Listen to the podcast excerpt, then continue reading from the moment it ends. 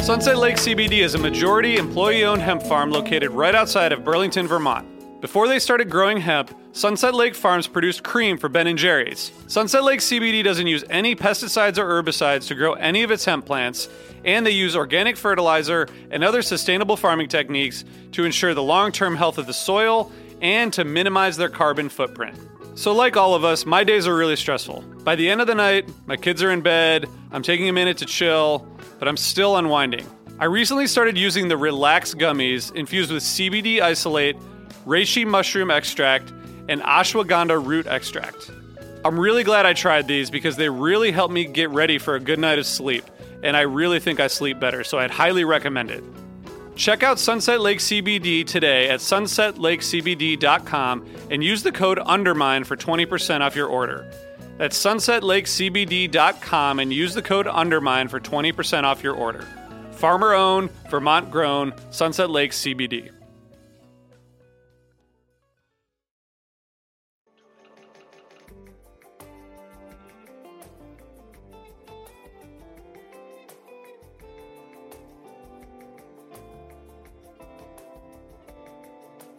Hey, listeners. I want to tell you about Music Masters Collective, a nonprofit organization that produces unique music events, providing opportunities for fans and artists to meet and collaborate in an inspired and creative atmosphere.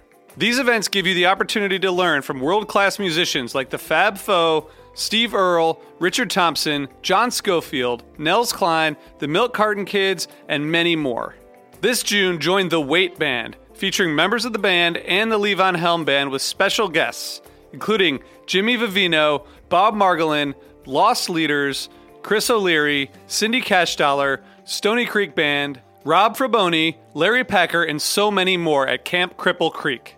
This all inclusive music vacation in the Catskill Mountains of upstate New York promises to be a once in a lifetime experience featuring performances, workshops, jams, comfortable lodging, and superb dining. Visit campcripplecreek.com slash undermine to register today. That's campcripplecreek.com slash undermine.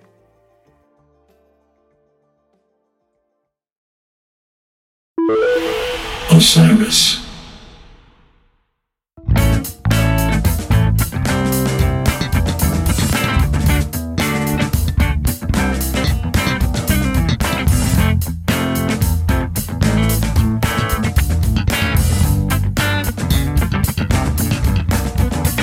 We're back with Undermine Season 4, and welcome to episode 44. I'm Tom Marshall, and I'm the person who says things, and then I talk, and then I say more things about this tour, Fall 97, the tour that stands alone among other Phish tours as the cow funkiest ever. We are diving into each show from this tour on its 25th anniversary. Today, we're in ice cold Rochester, New York, 12 11 97 and we're drawing very close to the end of this amazing tour. And therefore, we're also close to the end of this season of Undermine. Having either of two fine gentlemen co pilot this season with me has been an unexpected pleasure. So, RJ and Benjy, thank you. Today, joining me is the Emmy Award winning construction foreman, RJB. Hi, RJ. Hey, Tom. It, it's, an, it's been an unexpected pleasure because you thought that it would be horrible. no, just uh, uh, you know, having a co-pilot, you know, at yeah. all is uh, yeah. is I didn't know what to expect, but uh, you yeah, guys yeah. have I'm been just, fantastic. I'm just, I'm just messing with you. Uh, this is great. We are on the third to last show of the tour, the third to last show of the season, the third to last something else because third thirds work, but I can't think of one right now. So we're going to Rochester. We have a great guest. Um, this is a show that that is widely celebrated. There's a soundboard recording um, that that was released, but it, it's not an official recording. Um, but really amazing show. There's a lot going on here. We're excited to talk to our guest about it, who was there and who also happens to be a podcast host and writer and all kinds of other things. This is the third to last time I'm going to tell you that if you want to support what we're doing, please consider subscribing to Osiris Premium. Go to osirispod.com slash premium for ad-free episodes, bonus content, and more. We just did a bonus episode that we released um, last week, so you might enjoy that. Uh, we're also going to be, I guess, when this comes out, when the day this comes out, if you're in the Philadelphia area within two hours and you are listening to this in the morning, of Sunday, December 11th, and you would like something to do in the evening, please come join us at the Ardmore Music Hall. We're going to have an amazing set of music with some great musicians. including Cal Kehoe of Pink Talking Fish. He's organizing this band. We're going to have some special guests, and Tom, Benjy, and I are going to be talking on stage about Fall 97. We're going to have contests, Q&A, a lot more. And if you can't make it, you can stream it. Go to volume.com slash Osiris. We'll put that in the show notes. Okay. Tom, where do we go next? Um, I think you mentioned one of our sponsors, or you're about to. You're going to hear about, but I just, I just want to point out to people on YouTube that I'm wearing a Smart Smartwool Grateful Dead T-shirt right at this moment. So, uh, we, we, you know, we put put our money where our mouth is, and actually wear the the clothing that we talk about. So, anyway, today's guest is Jesse Jarnow, a writer, a DJ on WFMU, and the co-host of the official good old Grateful Dead cast. J- uh, Jesse has been on Undermine, Under the Scales. He's a good friend of Osiris, and he's a writer and the host of After Midnight, the Osiris podcast about Big Cypress. And he's al- also written the books Heads, a biography of psychedelic America, Big Day Coming, Yo La Tengo, and the Rise of Indie Rock, and Wasn't That a Time, The Weavers, The Blacklist, and The Battle for the American Soul. Let me bring Jesse in from the waiting room. There he is. I is. I is. Hi, Jesse. How Hey, are you? Good. Hey, RJ. Hey, guys. Hey, Jesse. Good to see you, man. Nice to see you. Welcome, Jesse, to season four of Undermine. We hope you've been listening as we've uh, traversed one of the most amazing historical Phish tours, Fall 97. And uh, you saw this show. But I, I was did. wondering, I was wondering what brought you up to the northern border of the United States in a very, very cold winter. Had you seen a lot of Phish by this point? I had. Uh, so I was a freshman in college in the fall of 97 uh, at, in Oberlin, uh, south of Cleveland, which meant that I was, you know, five or six or seven hours from anywhere, just conveniently conveniently located. Um, and I only saw eight shows this tour, I guess. Um, It was, you know, I was away from home for the first time. I was like, wow, I can go to all the shows I want to go to. Um, so yeah, I'd been seeing Phish since '95, since summer '95, um, and had you know seen a couple of shows each tour since then. And this was the first, really the first time I could just do do whatever I wanted. So, um, some friend, I don't even remember how. So I went to Hampton a couple weekends before that. Um, somebody was driving in this baby baby blue VW Bug, so we hitched a ride. A couple friends and I went to Hampton for the weekend the weekend immediately before these shows in in Rochester uh, were the show the the local shows. Um, they played in Cleveland, which was sort of local, and then in um, in Auburn Hills, and then in Dayton. So you know, me and my me and my gang went to that, and then these shows, you know. Sort of vaguely, kind of, maybe a little close to Ohio. no, not really. Um, but somehow found a ride it's on, it's on an, an email list or rec.music.phish, but found a ride with somebody I, I didn't know. Um, and we, some friends and I like took the bus from, did we take the bus all the way to Cleveland? I don't know. I don't remember where we took the bus to, but he met us at a bus station and met up with this guy from the internet and got in his car and drove to Rochester. And it was great. And, you know, I, so I had friends I had a I had a good friend in Binghamton who drove up for that show, and so this is my freshman year in college. Uh, I didn't go home for fall break, and I, I think Thanksgiving break was like too short to see my friends. So this was like really the first time I had seen my really close friend since I went away for college. Um, you know, three months before that, or, or two and a half months before that, whatever Nice. that was.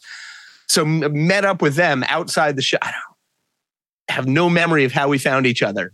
we found each other, you know Awesome. that whatever way you find each other outside Phish shows in 1997 we found Yeah, each other and Before cell phones existed. before cell phones existed um or yeah and Well, you, you were treated great. to an amazing, amazing show.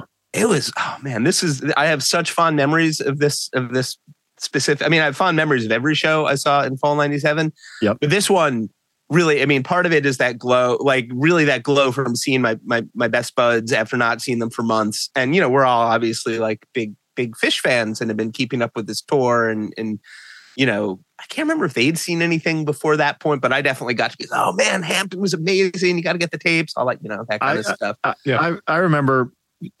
Well, well, two things. Let me preface this by saying, and and I apologies to Ro- Rochester or people living nearby, but to me, I've lived in New Jersey forever, and Rochester isn't close to an, anything as far as I can tell. It seems like it falls in this anomaly where it's basically Canada as far as I'm concerned. But uh, um, and then Buffalo's up there too, right? They're all up there. Syracuse. I had a friend at Cornell. It was very, very. It seemed very, very far but um, it was worth it. And in my rule book, any show that opens with punch you in the eye is going to be great. And even today, that's still true. That's a rule that that somehow works. Um, but this disease into Maze. Uh, to me is a must listen. I had more fun re-listening to this show than I think any show in this tour uh, for oh, whatever wow. reason. Um, and and uh, RJ knows I don't listen. I don't re-listen a lot, but this is just an amazing this it's a must listen disease into maze. It's and it's not cow funky but it has a lot of the magic that makes Phish Phish back in 97 and and down with disease has this remarkably artistic uh slow slow down into a, a fantastically relaxed jam. And at one point it even stops for like 16 bars. And then the the band resumes as if nothing happened and then a segue into one of the best mazes ever. And i'm sure people there were dumbfounded. Do you re- do you recall set one getting off to such an amazing start? Oh yeah. I mean the energy definitely i mean both of the sets start with this kind of like just you know hose of energy for the first basically you know i guess both sets are kind of like an hour each. So it's sort of like the you know but the first half of each you know more than that in the second set but it's just you know this pure just you know pure rock and roll energy. I mean, that punch you in the eye, even to jump back before that down with disease, is the it's one of those ones where they really extend out the intro, you know, and they're kind of like riding that groove. Beautiful. It had been a minute since I put on any fall 97 Phish. Usually when I'm like in a Phish mood, I kind of there's always so much new stuff to catch up on that I put on put on whatever the most, you know, the most recent stuff is. And just hitting play on fall 97 Phish, you know, it, I mean, it certainly gave me the feels, but just, you know, just hearing, I, I can't even necessarily put my finger on what is so different about it. You know, sort of the way everybody fits in the groove is, is just this very 1997 thing. A lot of even just sort of the subtle differences in, in the, the textures and tones that all, all the guys are using, but it's just, it's just this distinct way of, of them falling into punch you in the eye and the it just the and then they just float over that groove before they even hit the the you know the big energetic composed part and so so I went to the opera a couple of weeks ago. This is a, a, very slight tangent. I don't usually go to the opera; it's not not my thing. And my friend, my friend Dave, brought me. I had this, you know, not a terribly profound thought somewhere in the middle of, of the opera. Wow, this is a lot like prog rock, you know, it was silly, silly, goofy thoughts in the middle of the opera. But then now going back and listening to this beginning of the punch you in the eye when they get to the really like the big dramatic swelling composed part right before all the, the hey all the hey hays and the whatnot. Um, I, I listening to this recording, I this, oh, this must be what it's like if you like go to the opera and you really know the score and you know when the dramatic stuff is coming and you know how you know the orchestra is supposed to fit together and how you know the strings are supposed to like hit at this exact moment. And like hearing punch you in the eye like that them hit that intro was just this swelling dramatic emotional moment for me that's like oh yeah this is what the opera people are like. Um and yeah that that punch you is great. And that down and it just it carries right into that down with disease. And you you to to sort of get into that jam that you mentioned it's yeah it's you know, this tour is remembered for, you know, the cow funk and the grooves and, you know, just the, the dancing. But there's all this other stuff that's not that, that this Down with Disease is, that it's psychedelic art rock, something like that. Whatever it is, I love that that space. Um, you know, Rob Mitchum points this out in his in his, you know, fellow Osiris personality Rob Mitchum points this out in his in his newsletters that you know the funk is sort of in 1997 kind of like a it's sort of a way station. It's sort of like a they pass through it sometimes and get out to this other side, this other space that they're exploring. Also, kind of for the first time in, in a lot of ways. Um, and the Down with Disease is just it's just beautiful and articulate, and it goes to all these places. And that that pause, I had to go back. like I rewound that part that you mentioned, Tom, a couple of times it's like, did they just stop? Because it, it's a stop. They do. There's a lot of that sort of stop starting thing. You can tell they are counting because the, the the pickup is effortless and perfect. They're like uh, amazing.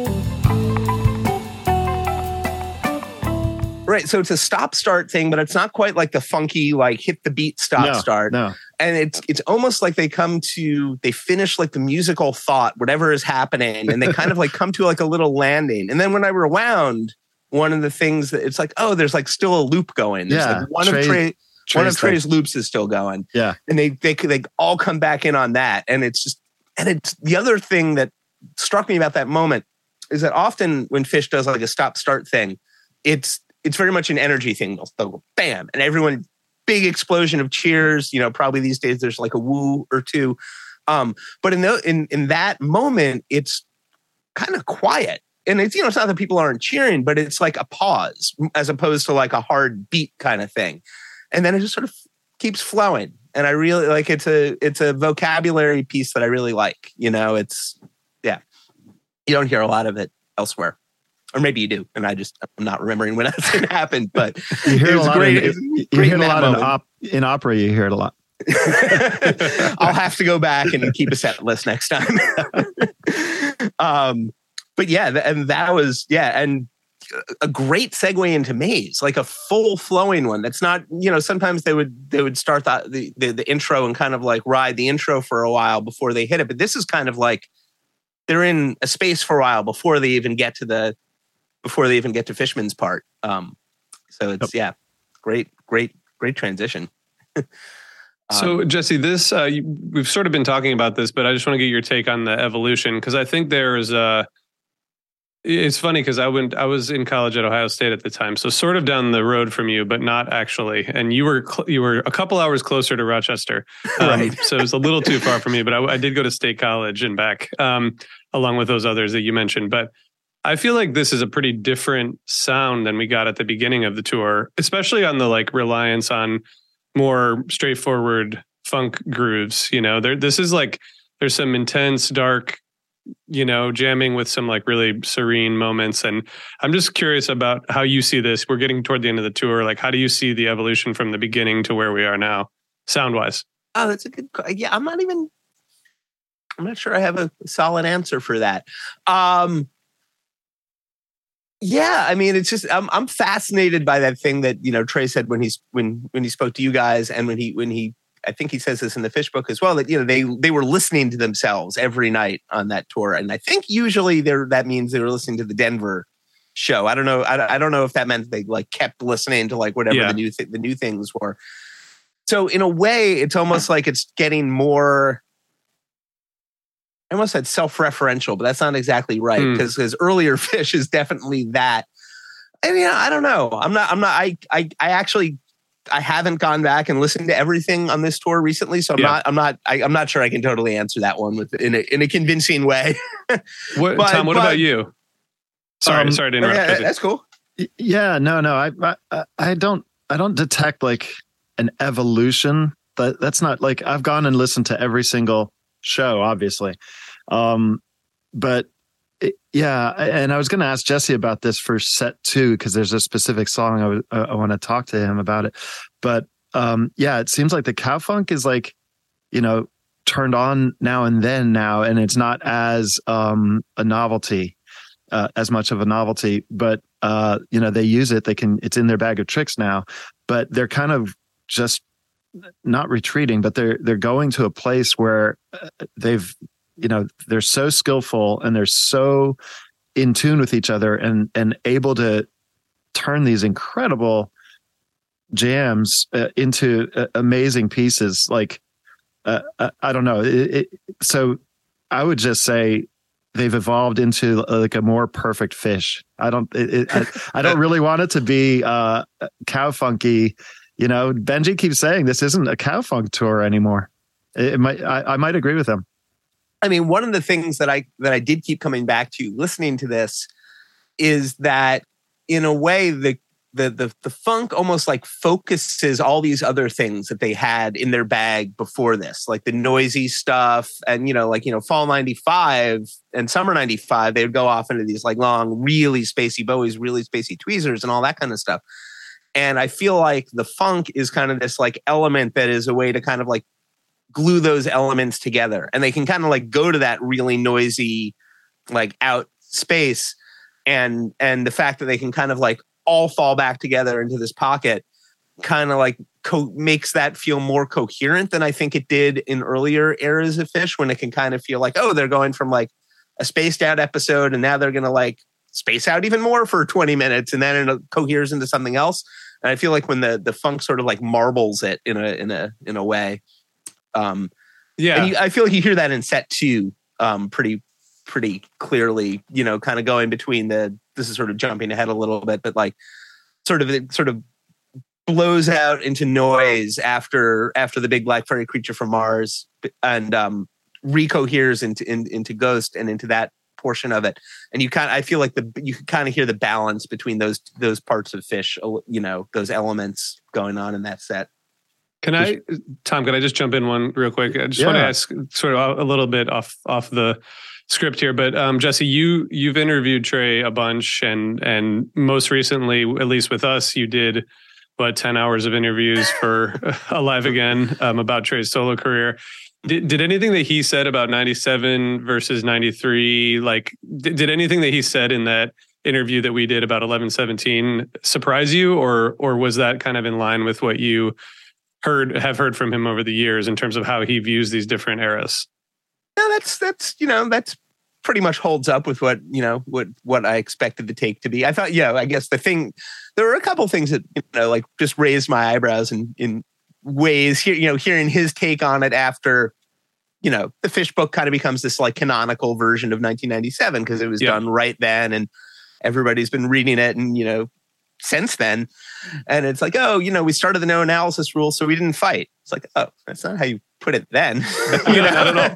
but it's like it's like oh okay that makes it's like it, you know it sort of clarifies clarifies the band dynamic a little bit in that way. But no, nothing. It all it, you know the progression from you know manic 1992 1993 Phish into sort of crazed you know space 1994 95 Phish kind of adjacent to surrender to the air and that kind of like the really exploratory push that whole arc makes you know such the traditional Phish arc, you know, that into Remain in Light, into the the funk all makes perfect sense to me. Obviously, you know, when you go through it show by show, like like Rob has been doing, you you know, it's you know, it's not all a smooth transition. Things come in lumps and starts, and then they sort of backtrack, and it kind of you know sort of bursts through at this point. Um, but it was so exciting as a fan just to be you know watching all this and and experiencing all this in real time. Because it was like you know and it you all you know it's not like any of this stuff was that terribly subtle. Like it was like, like oh yeah this is a new a new mode for them. This is you know they've, they've pushed through and it was it didn't feel like an, an a be all end all mode necessarily. For me the arc then not the end point of the arc but the next big point in it is kind of like the Sickity stuff and the Siket Disc stuff which is happening at the same time as this fall tour. Totally. But but for me the um the Lemonwheel fourth set, um, the Ring of Fire set, is a really like, um, again, not an endpoint, but a, a just sort of one of the places all these things were pointing very much for me as a listener, like you know, which isn't necessarily cow funk. It's kind of like pushing through into sort of that the sparkling, ambient, pretty stuff that comes often after they were in that that funk zone of, of just sort of open open ended improv. And for me, just as a you know as a yeah, I was still a teenager at that point.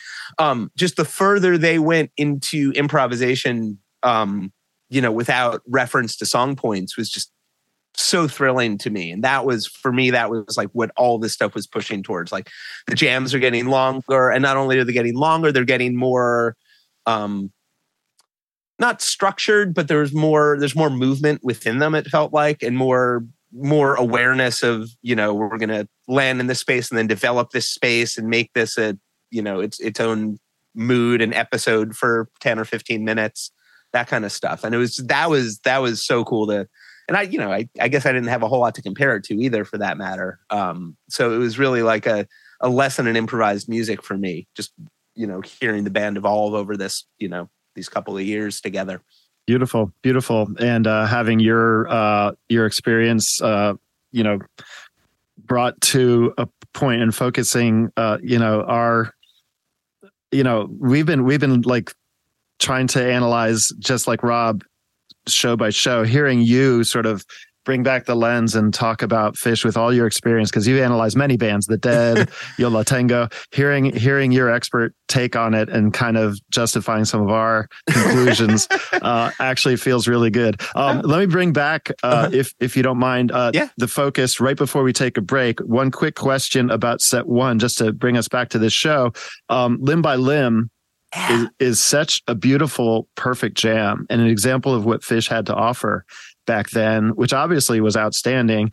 Um, and then just let me pile on Maze, Disease, Limb by Limb, uh, three contenders for me anyway for best evers. Certainly best in tour. Do you agree?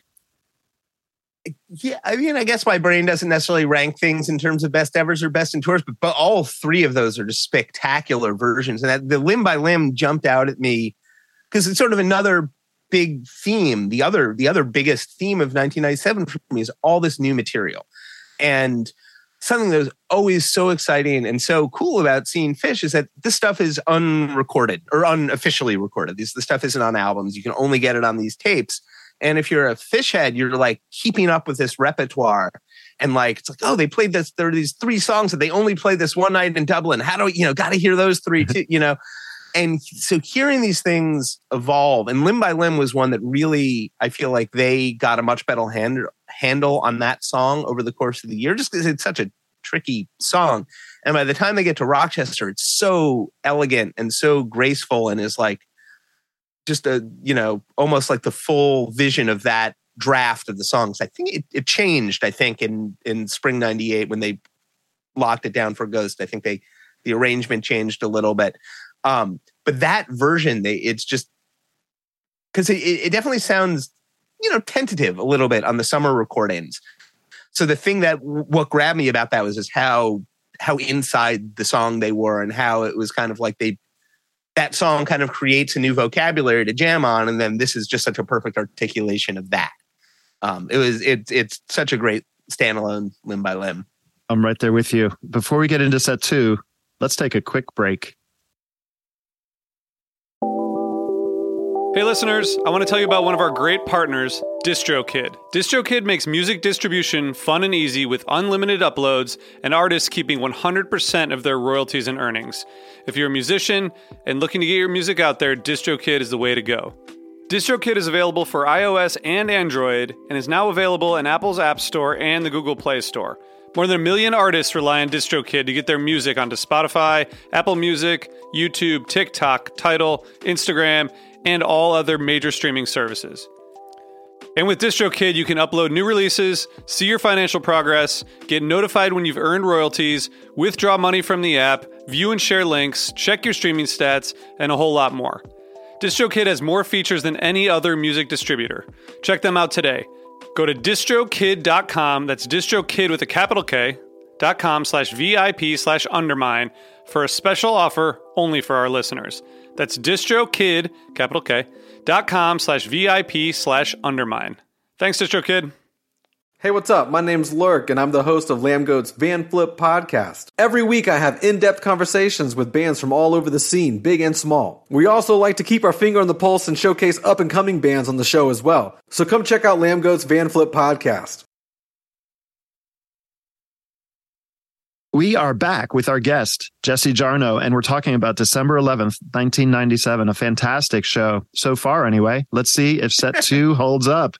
Uh, Jesse, yeah. let's allow you to plunge right in and answer that question. Sure. Phish almost burned down the stadium in Rochester with a smoking hot first set. I'm sure the audience was just stoked. Did they yeah, come I mean, out strong for set two?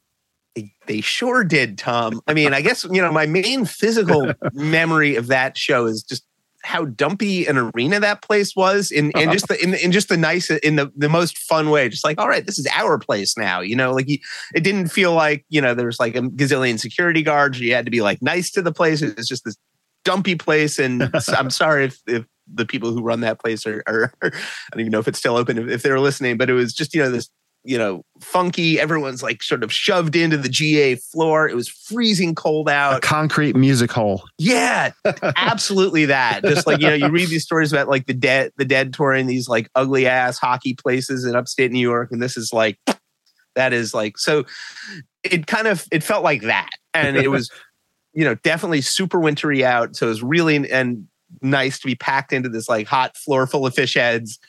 Um, you know, and yeah, they came out, they fucking tore the place down. So, you know, one, another, to talk slightly more about what we were what I said during the last set about how you know keeping up with this unreleased Phish music.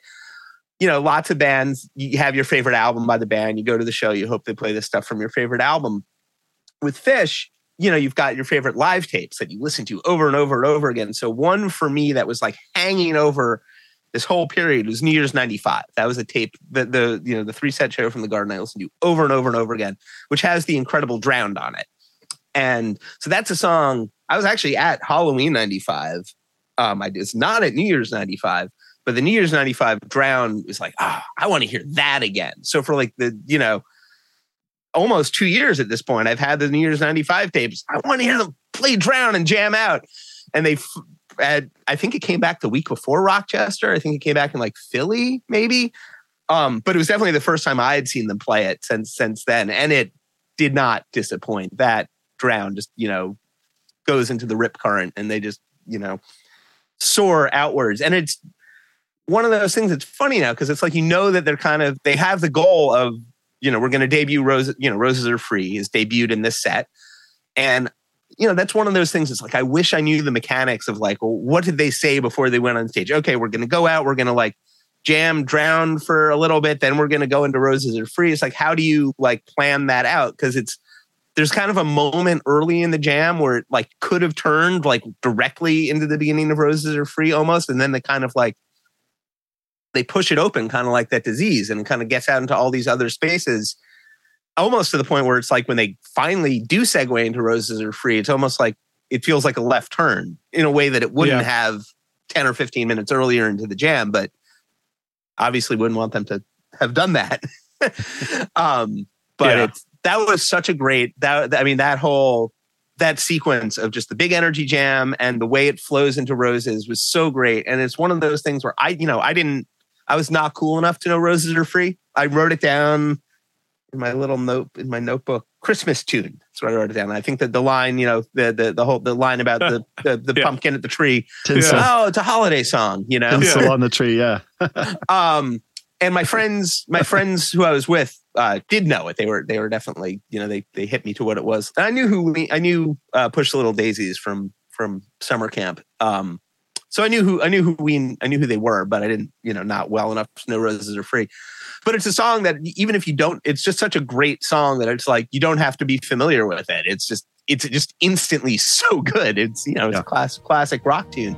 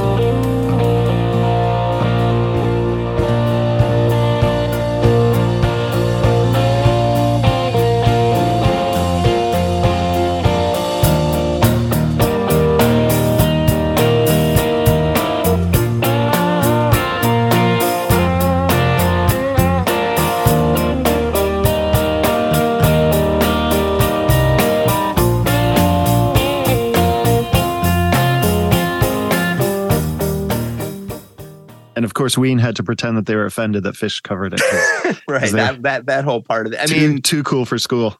I mean, Yeah. I'll, you know, I'll admit I'm one of those people who became a Ween fan after. You know, I mean, I knew who they were, and it's not like I, you know, didn't like them, but I didn't certainly didn't own any Ween albums um, before that.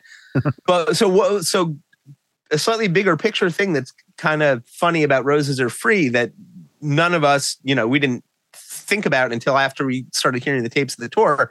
So can't believe Dayton was only four days before before Rochester. Yeah. Like, did I really go to class for four days? What did I do between those shows? Um, apparently, I went to class. But so you know, in Dayton, they play Boogie on Reggae Woman for the first time since the '80s, I think. Um, or did they play? Did they play that in Europe? I can't remember. if No, that- if that no, it was the first Europe. one since the, yeah, hundreds But and hundreds of shows. so that one had Boogie on Reggae Woman and Roses Are Free basically have the same melody.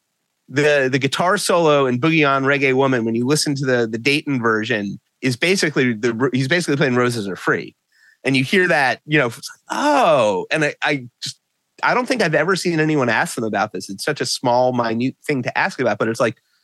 Were you listening to Stevie Wonder on the bus? And then somebody's like, oh, this sounds like Roses Are Free. Were you listening to Ween on the bus? And someone was like, oh, this sounds like Stevie Wonder. Like, what was the whole I feel like those two songs came out, you know, got got busted out in such close pairing. Hmm. There had, you know, there's there's it had to have been there had to have been a, a connect somebody in the band had to have made that connection.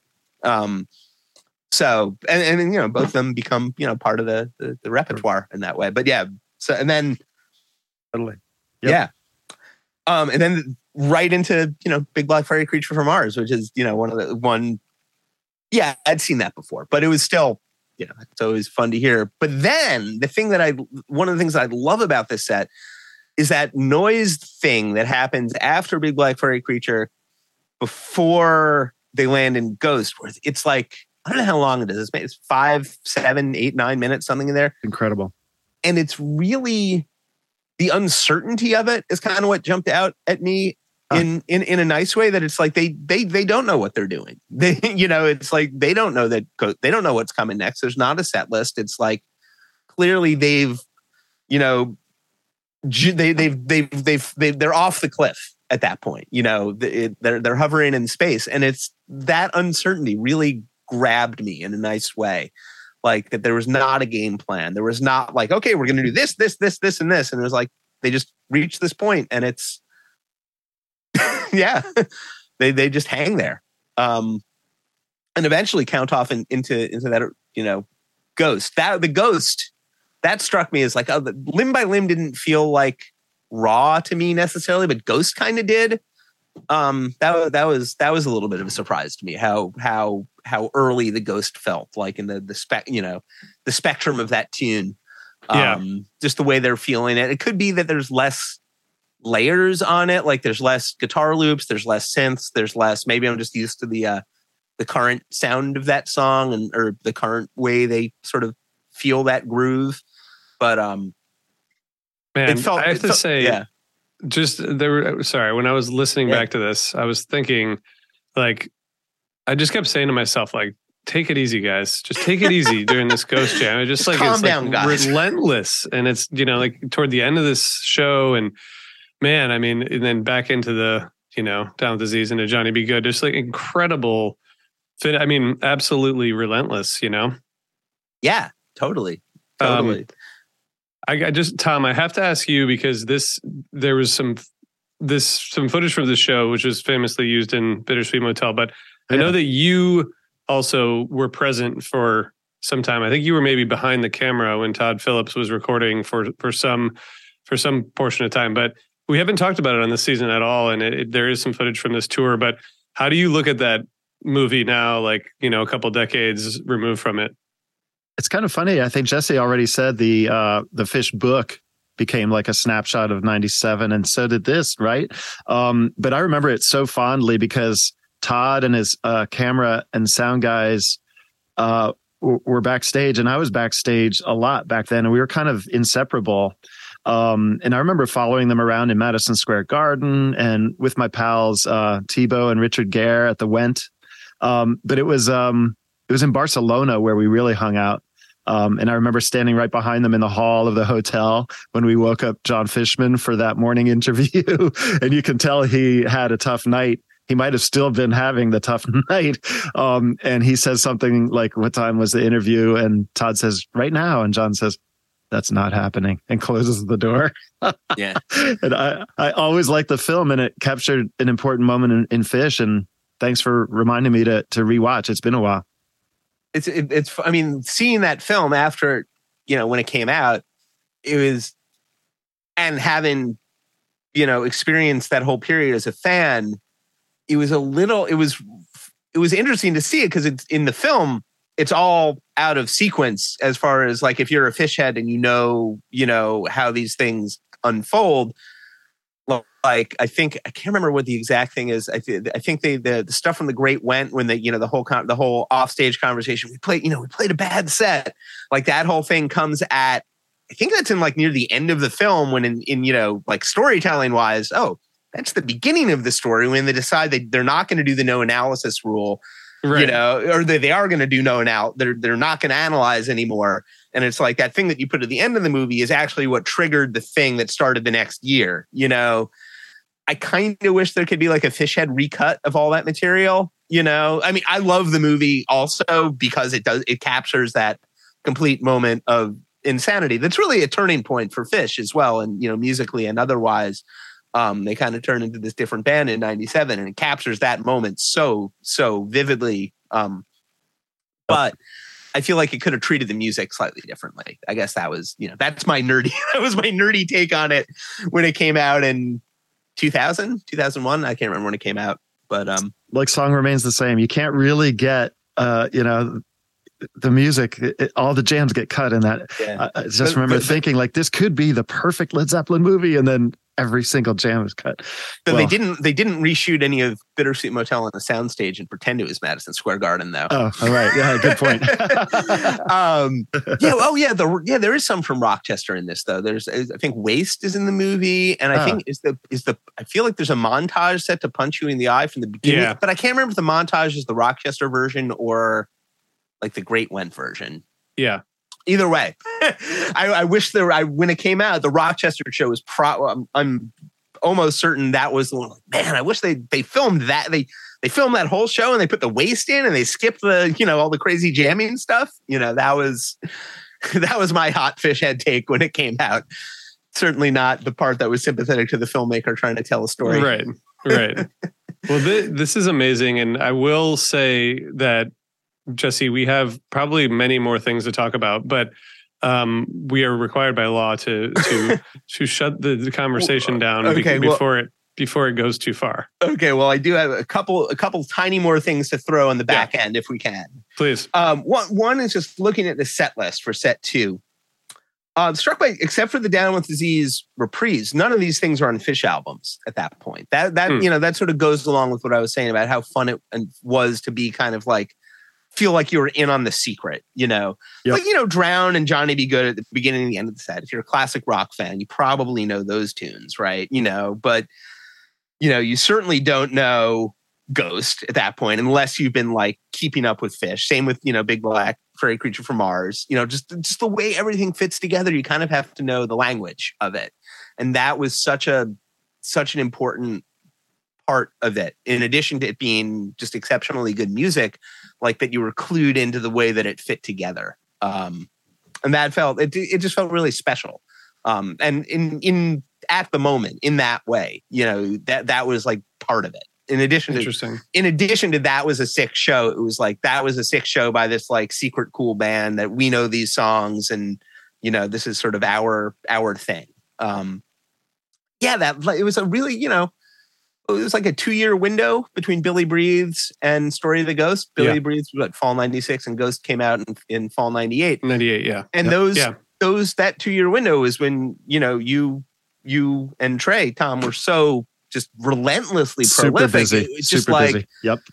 All these songs, and it's like there's some that I still don't even real, you know, like there's some that's like I remember they exist, but it's like I I don't think I could hum you bye bye foot, you know, that kind of, but it's just, like, but it, not a bad thing. It's just like, I love the, you know, any band. I love the period when they're just like writing 30 or 40 songs and then, you know, sorting it out later, you know, just like, yep. yep. um, because it feels like they're kind of, and it, I say this in a general way, Phish included in this, but any, any band that does this, it feels like they're kind of like, pushing beyond the narrative of what you expect out of a, a, rock band like you know you know album tour album tour you know you know that whole thing and it's like really creating their their their own terms of existence Um, Perfect. And that Perfect. was um, so the one other little tiny story I do absolutely feel compelled to add here, which you can edit out if you need to. uh, so one of my memories of the show is how crazy, how crazily it was snowing afterwards. It was definitely, I don't know if you call it a blizzard, but it was an insane snowstorm. I was a freshman in college. It's pretty innocent freshman in college. I'd smoked grass a couple of times at that point, but I was not a pothead by any stretch. This is the, after the show. We're getting in the car to drive back to Binghamton where we're staying, and my friend and I decided oh, we're gonna get a we're gonna get a, a pot rice crispy treat, which is a new delicacy to me. I'd never ever had a pot edible in my life before, and I had smoked weed a couple of times in my life, but you know, it was uh, it was it, it, was okay. But this was so my friend I split this rice stale end of tour rice crispy treat. And that was really that night after the show was kind of the first time I ever really got stoned, which was kind of a big moment in my own personal life that has nothing to do with the arc of the Phish tour. But I have just this distinct memory of driving back, my friend Evan driving the car back to Rochester through the snowstorm. He had thankfully not eaten any of, of, of this hot Rice Krispie treat, or maybe it was a Fruity Pebbles Rice Krispie treat. And now that we know what dosages are, I wish I knew how much was actually in this. yeah. I mean, I, I wish it was in a five milligram pot thing. Was it 10, 20? You know, you never knew in those days. But I remember the snowstorm was like um, when you go to Lightspeed in Star Wars. like watching watching through the front windshield of just the snow, like, you know, tracing lines. And then the real thing that I remember about this night is that the brand new TV show that that year that fall was South Park, which I had seen the bootleg version of The Spirit of Christmas whenever that had gone around on VHS, but I hadn't seen the real TV show. And my friend had a tape of all four or five or six episodes, however many episodes of South Park existed at that point. My friend had them all on one tape. And we got back to his house, and you know, I'm stoned for like the first time ever. And we just watched the first four episodes of South Park, probably twice, you know, each and it was just the funniest fucking thing on the planet. you know, like we had to stop the tape because we were crying, laughing, literally crying, laughing. And, you know, it's just a teenage moment, nothing to do with Phish, just discovering weed. after after, awesome. after the after the Phish Rochester show. So I'm, I'm glad you added that. I'm glad you added that. Another reason why it's just burned in my memory forever. Um, and then got up and did it again the next day. The the going to see Phish, not the eating a hot Rice Oh, Krispie and watching South Park for however many hours. But um, oh man, that's awesome. yeah, that was a that was a fantastic fucking weekend. Oh my god. That is amazing. And uh, well, thank you for sharing that memory. I uh, I think that's going to do it for us today. Um, thank you, Jesse, so much, and uh, thank you, RJ, the uh, the my co-host, the King of Osiris, R. Jason B, and thank you all for listening and to the Osiris team. And thanks, CashorTrade, the world's only social network where fans buy, sell, and trade tickets at face value. Check out I- all the tickets at cashortrade.org. I, I look forward to your your your play by play of the Jay Willis Pratt set tomorrow. Oh yeah, absolutely. yeah, it's happening. if you're keeping up at home, uh, the next show tomorrow is the first of two shows the band uh, closes the tour with in Albany, New York. And I was there and I've got to go re listen right now. We'll talk tomorrow. Thanks, you guys. Thank you. Thanks.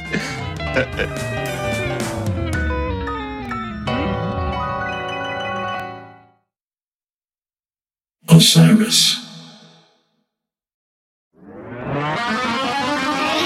Hi, this is Paul Phelps, And this is Monica Strutt. and we're from the Daily Music Business Podcast. We're joined by a number of other really great hosts in creating daily content with great advice for independent musicians just like you. That's right. We put out episodes daily on all topics from music marketing to branding, advice on signing with a manager and label, and anything else you need to uplevel the business side of your music career. We've got it covered. Subscribe to the Daily Music Business Podcast today on your favorite podcast catcher.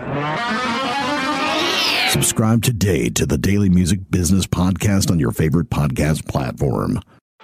Bowie, Dylan, Marley. You've heard the names and maybe you've heard their songs, but what about the stories behind the records that made titans of music like these so universally loved and important? Join me, Josh Adam Meyers, host of The 500, as each week I go through a different album from Rolling Stone magazine's 500 greatest albums list from 2012 with an incredible lineup of comedians, actors, and musicians talking about how the music has impacted their lives.